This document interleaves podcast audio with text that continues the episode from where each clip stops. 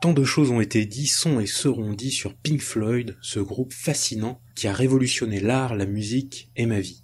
Comme pour des millions d'autres personnes, Pink Floyd est pour moi une pièce angulaire de mon développement culturel, comme une porte donnant sur mille autres portes, ou un fleuve dans lequel tout converge. Et pour tout vous dire, ce groupe n'a pas fini de m'émerveiller car je garde sciemment des portes fermées. Je fais barrage pour plus tard, comme un livre qu'on ne veut pas finir.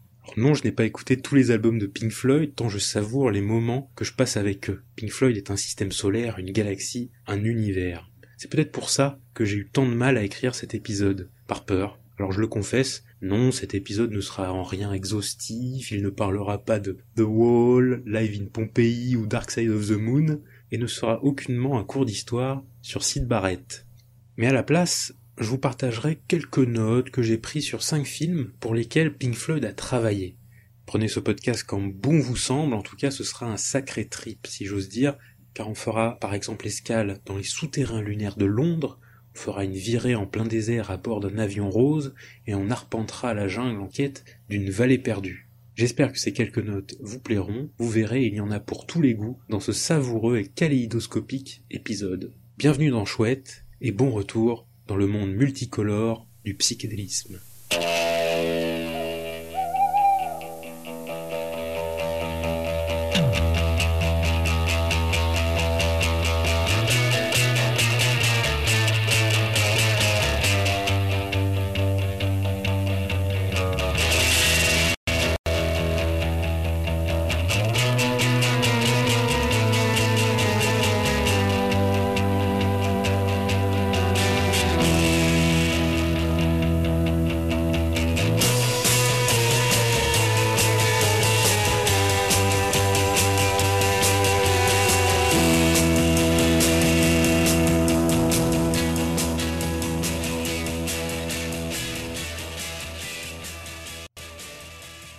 Sommes en 1967 à Londres. Il y vit un certain Peter Whitehead. Est cinéaste, romancier, fauconnier, traducteur et monteur, entre autres, des scénarii de Godard.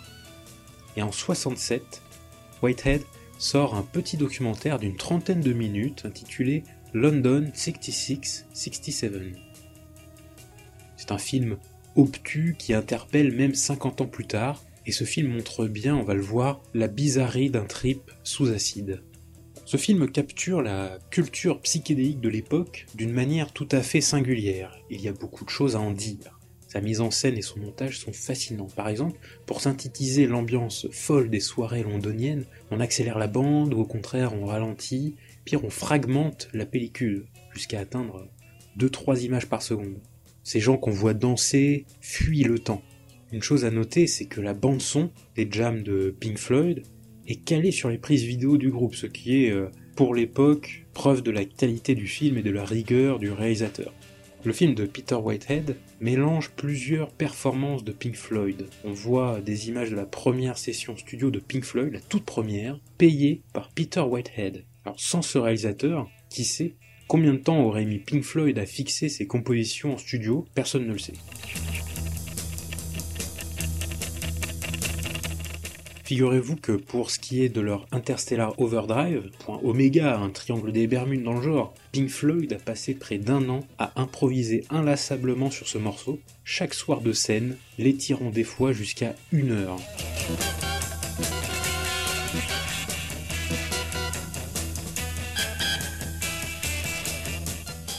Alors dans London 66-67, on y voit surtout deux éléments très importants pour la contre-culture psychédélique dans lesquels Pink Floyd ont joué et dont j'ai très envie de vous parler. Tout d'abord, les UFO, UFO étaient des soirées pour le moins mythiques, puisqu'elles ont, si je puis dire, attisé le foyer artistique et psychédélique de Londres. Ces soirées ont été créées par le producteur Joe Boyd, fraîchement licencié du label Elektra, et Hoppy Hopkins, celui qui a lancé le fabuleux magazine Underground un jour, les deux Lascars sont tombés par hasard sur l'endroit parfait, le Barney Club, une salle de bal irlandaise assez classique, avec une belle piste de danse cirée, des ventilateurs au plafond et une boule à facettes que les opérateurs de light show ne se priveraient pas d'utiliser.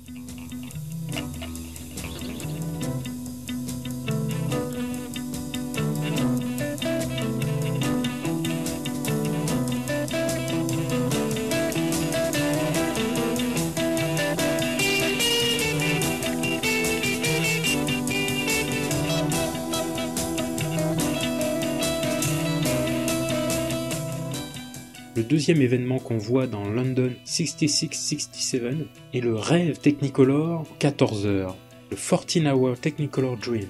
Alors c'était une soirée euh, concert dans le but de récolter des dons pour l'important justement journal Hit, alors menacé de poursuites judiciaires. Peut-être qu'on y reviendra dans un autre épisode. Et ça s'est déroulé à l'Alexandra Palace, dans le nord de Londres. C'était une immense salle de spectacle victorienne, en verre et en acier, grande de 3 hectares. Pour promouvoir l'événement, les organisateurs se sont inspirés d'un procédé promotionnel déjà utilisé à San Francisco. Quatre filles ont arpenté Portobello Road, une rue de Notting Hill à Londres, en t-shirt blanc, avec une lettre peinte dans le dos. Il y avait Sue avec la lettre F, Zoé avec le U, Kitty avec le C et Prue avec le K. Les policiers, toujours aux aguets, ont immédiatement réagi et ont demandé aux filles de se disposer d'une manière moins provocatrice. L'opération a eu l'effet recherché et l'histoire a été reprise par les journaux. Et au 14 Hours Technicolor Dream, on promettait des couleurs kaléidoscopiques et du beau monde. Et il y en a eu du beau monde.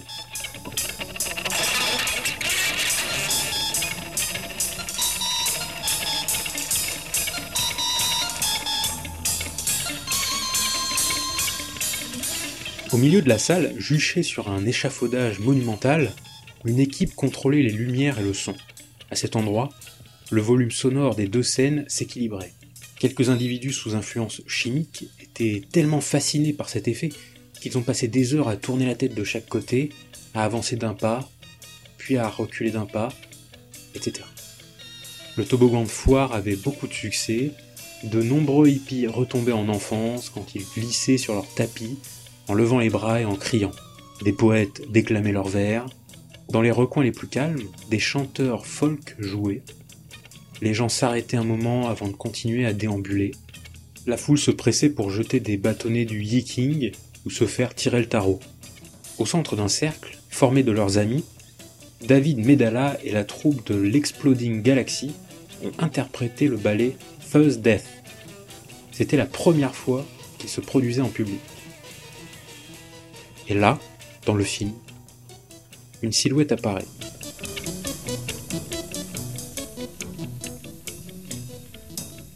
La silhouette de John Lennon s'aperçoit en ombre chinoise. Le Beatle est arrivé complètement défoncé à l'acide. Il papillonnait autour d'un happening particulier, le happening de Yoko Ono. Et c'est ainsi que Peter Whitehead saisit déjà les deux tourtereaux.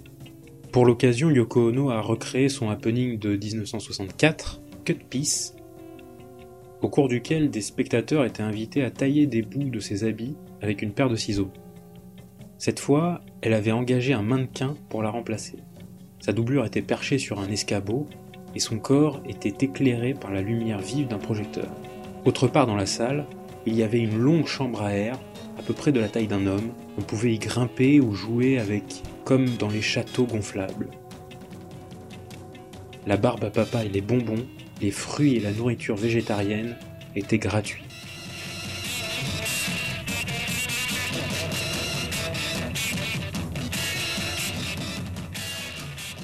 Alors les divers récits de la soirée s'accordent sur un point.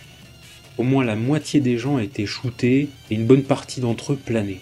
Quelques skinheads s'étaient débrouillés pour obtenir des tickets. Ils se pavanaient et espéraient provoquer du grabuge, mais ils ont été assaillis par un groupe de filles affectueuses qui portaient des robes en dentelle et en velours. Ils n'ont pas tardé à prendre de l'acide et ont fini par folâtrer, main dans la main, avec leurs nouvelles amies. Le nombre de fêtards a été estimé à 10 000. La salle aurait pu en contenir beaucoup plus, il restait bien assez d'espace pour se promener en parlant et en fumant en compagnie de ses amis, et pour parader avec ses plus belles fringues de Kings Road ou avec toute la panoplie hippie. Et la performance des Pink Floyd à l'Alexandra Palace, qu'on voit dans le film, est mémorable. Ils sont montés sur scène à 4h du matin, débarquant tout juste des Pays-Bas où ils avaient fait un concert dans la soirée. Ils étaient épuisés. Les Pink Floyd avaient demandé à monter sur scène à l'aube. Le jour s'est levé sur un matin d'été.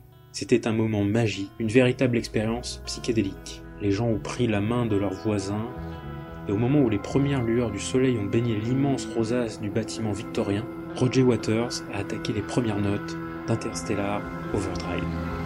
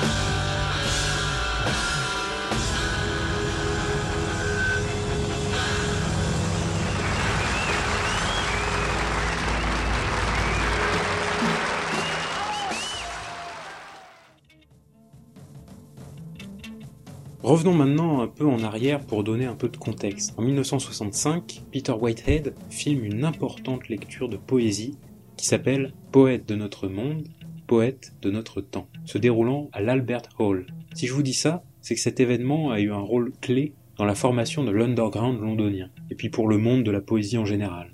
Peter Whitehead en a fait un documentaire appelé Holy Communion, et c'est peut-être grâce à ce précédent fait d'armes qu'au tout début de London 66-67, on entend l'illustre poète Allen Ginsberg déclamant quelques vers de son poème Who Became Two.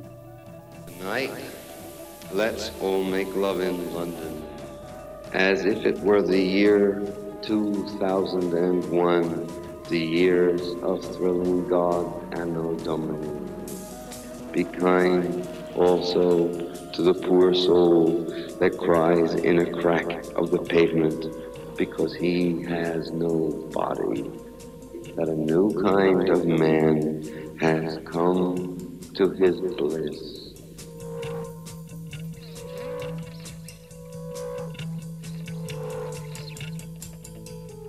Et dans ce poème, on entend un vers, un vers particulier qui donnera le titre du prochain film du réalisateur, un film dont London 66-67 étant fait une version préparatoire, et a pour titre Tonight, Let's All Make Love in London. Cette nuit, faisons tous l'amour dans Londres.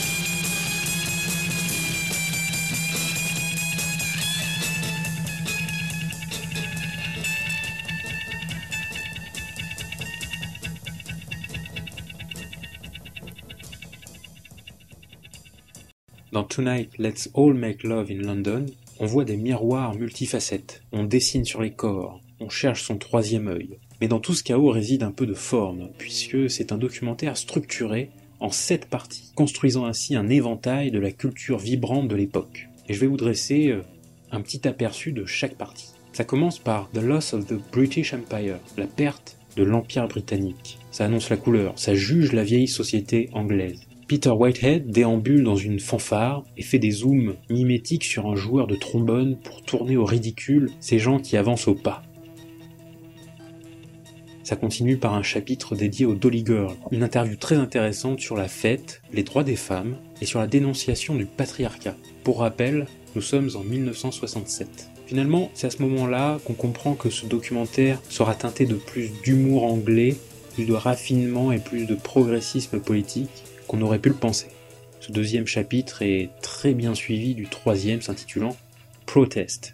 Alors là, c'est beaucoup moins coloré, on passe en noir et blanc, et on suit le discours d'une manifestante déclamant un poème de José Martí, fondateur du Parti révolutionnaire cubain.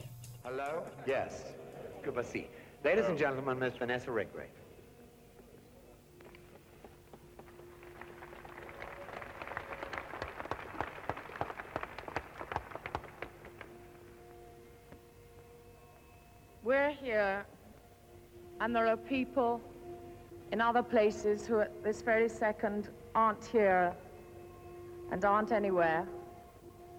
And why we write and why we act and why we sing is because we're alive. And to the dead, what we write and what we sing and what we say is of no use at all. Le quatrième chapitre s'intitule It's All Pop Music.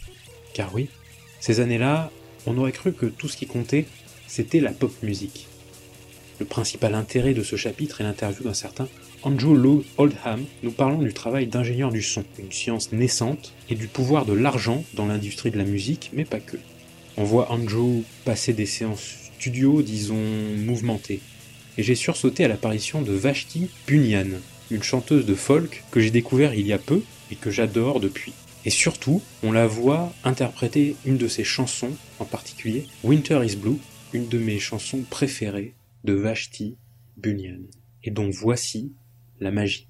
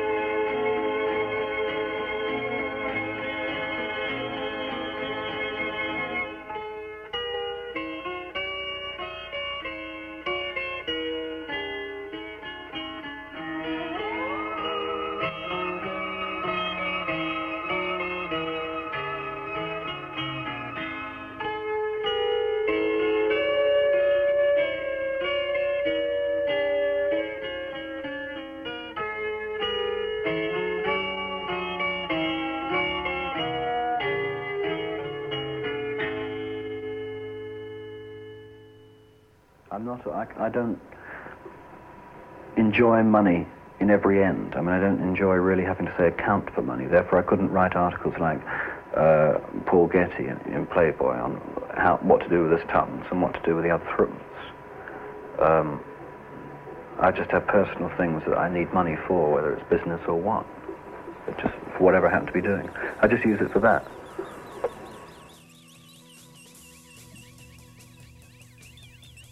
Qui est bizarre, c'est que ce titre est en dichotomie complète avec l'autre versant de la pop musique qu'on voit dans ce chapitre. La pellicule est en noir et blanc pour accentuer, je pense, la violence de la scène qu'on nous montre. Un concert des Rolling Stones qui, sous les yeux du réalisateur, n'a rien d'un agréable concert. Le public est fou, et je pense qu'il y aurait plus de respect dans un mosh pit de hardcore. Cette séquence nous montre une violence de la réception du public et jusqu'où ça peut aller. Le fait aussi que les artistes sur scène soient les Stones est dingue, quand on connaît les événements survenus deux ans après, au festival d'Altamont, mais ça on en parlera une autre fois. Le cinquième chapitre du film s'intitule Movie Stars. Alors bon, vous en doutez, on parle ici de l'idole, mais aussi encore une fois du plaisir de la femme, de la séduction et du harcèlement. Et c'est fou de trouver ça il y a plus de 50 ans.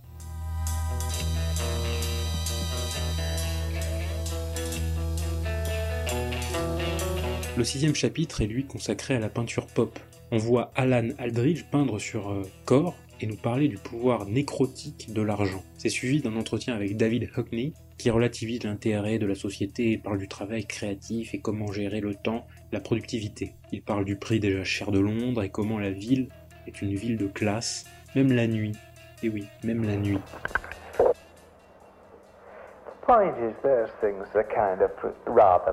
point in a way, aren't there? For instance, I mean, if next week this country did collapse, but on the very day it collapsed, you met your absolute true love, you wouldn't give two hoots about the bloody place collapsing, would you? I mean, you know, you'd think, oh, all's right with the world. If we have a sandwich and a, and a glass of beer, it doesn't matter. I mean, in a way, they're that meaningless, aren't they?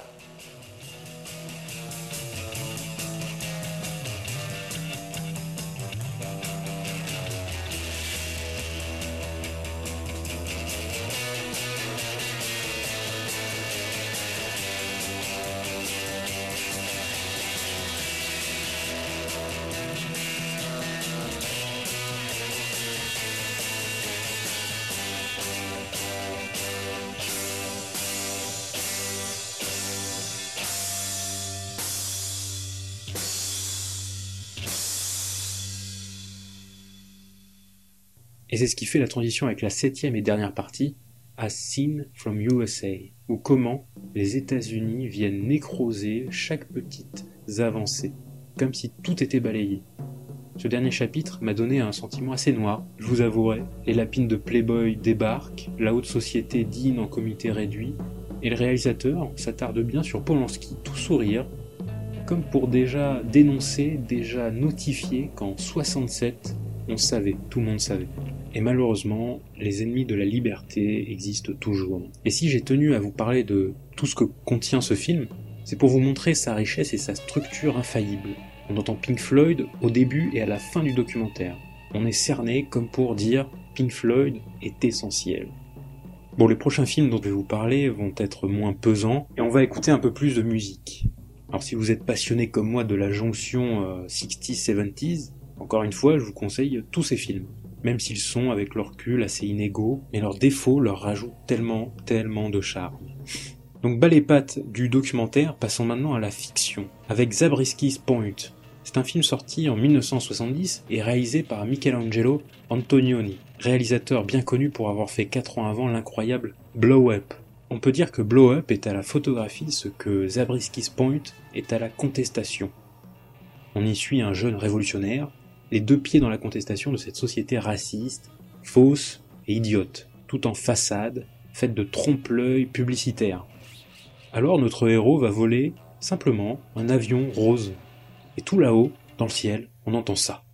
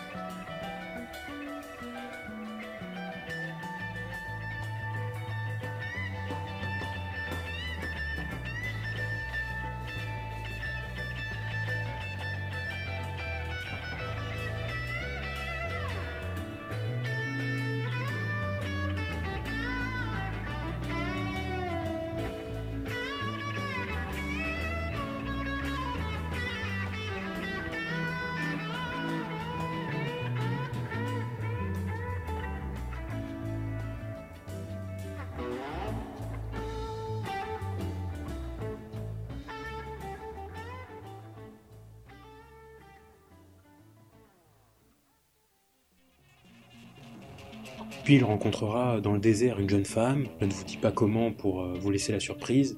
Ils vont tous les deux discuter liberté sexuelle, participer à une orgie dans le désert de poussière comme un mirage mouillé. Parce que oui, ce film est une ode à la liberté, dans la droite lignée d'Easy Rider, sorti une année plus tôt. Et dans Zabriskie Point, on va jusqu'à rêver que le capitalisme implose, éclate, et quelle merveilleuse sensation. Alors dans la bande originale de Zabriskie Point, on n'entend pas que Pink Floyd, on entend aussi une pléthore de groupes. Kaleidoscope, Grateful Dead, The Young Bloods, Patty Page, les Rolling Stones, et j'en passe. À la base, le réalisateur avait contacté les Doors pour écrire des morceaux, mais le réalisateur ne fut pas très satisfait de la musique produite, préférant celle des Pink Floyd. Bon, ça peut se comprendre, en 1970, les Doors n'étaient pas au plus grand de leur forme. Pour rappel, Jim Morrison n'avait alors plus qu'un an à vivre. On retrouve d'ailleurs dans ce film trois titres inédits de Pink Floyd. Crumbling Land, Heartbeat Big Meat et Coming Number 51, Your Time Is Up.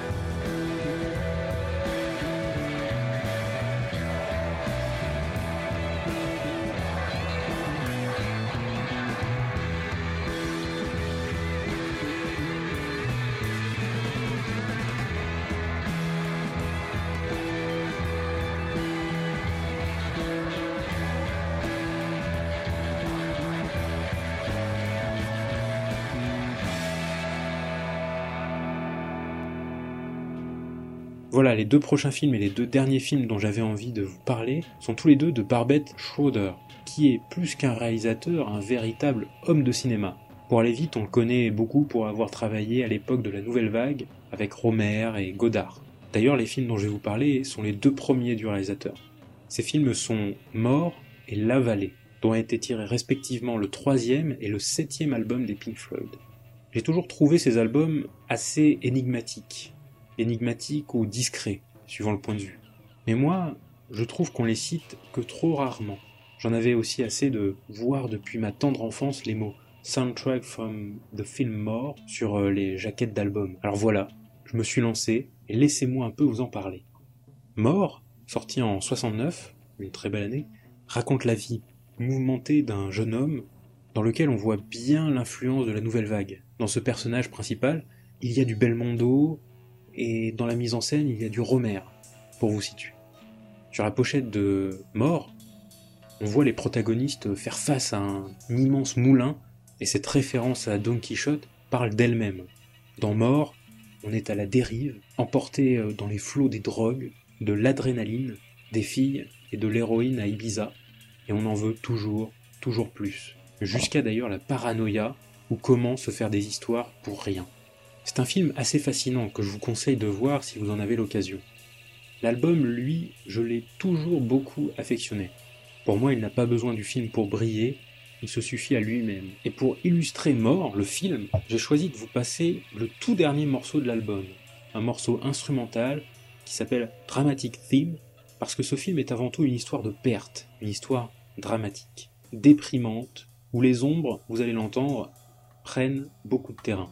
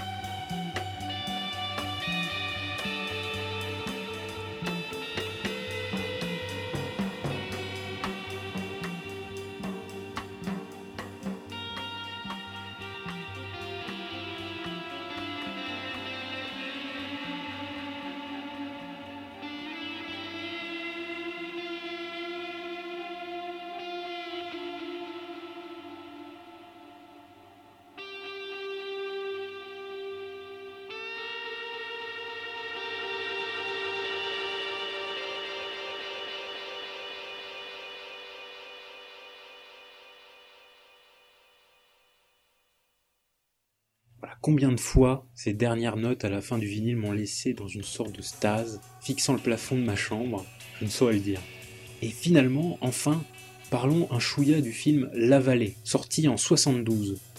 Alors pour la faire courte, pour moi ce film est une recherche du monde hippie, des utopies du monde hippie, dans un monde où tout ça est déjà passé, où l'illusion malheureusement est tombée. Le film suit le voyage humide dans l'inconnu dans l'imaginaire de Viviane, jouée par Bulogier, mère de Pascal Augier. C'est tout ça.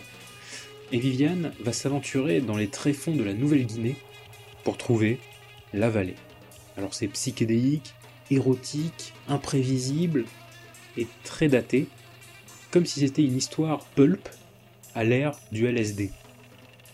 Je vous le conseille un peu moins que Mort, je l'ai trouvé un peu trop long et le jeu des acteurs est à mon goût euh, trop irrégulier. Et ça reste une pièce de cinéma assez, euh, elle aussi, fascinante. Et une anecdote assez drôle, la chanteuse et claviériste Miquette Giraudy, du groupe Gong, incroyable, Gong, on adore, est présente dans le film. Saurez-vous la retrouver? Sur ce et sans transition, je vous propose de clôturer cet épisode par l'écoute d'un morceau assez chouette, un morceau d'Obscured by Clouds, tiré de La Vallée. J'ai choisi la chanson What's at the Deal, une magnifique balade pour finir ce voyage qui j'espère vous aura plu. Moi je vous dis à bientôt pour d'autres chouettes escapades musicales.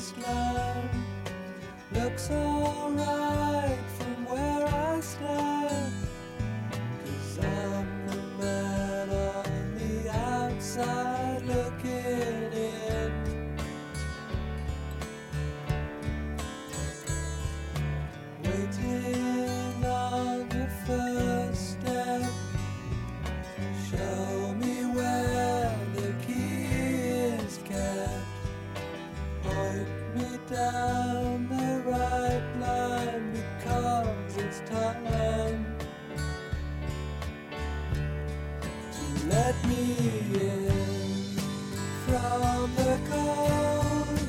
Turn my land into gold. Cause there's a chill wind blowing in my soul,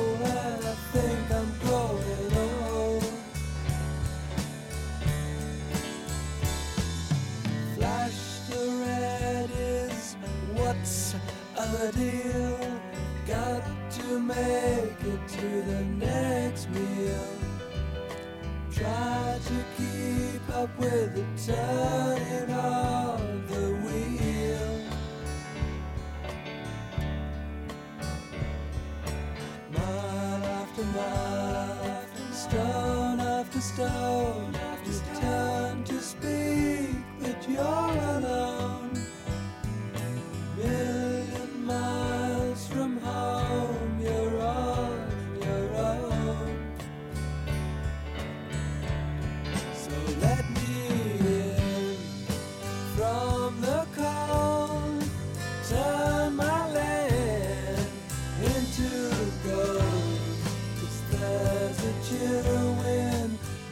in my soul, and I think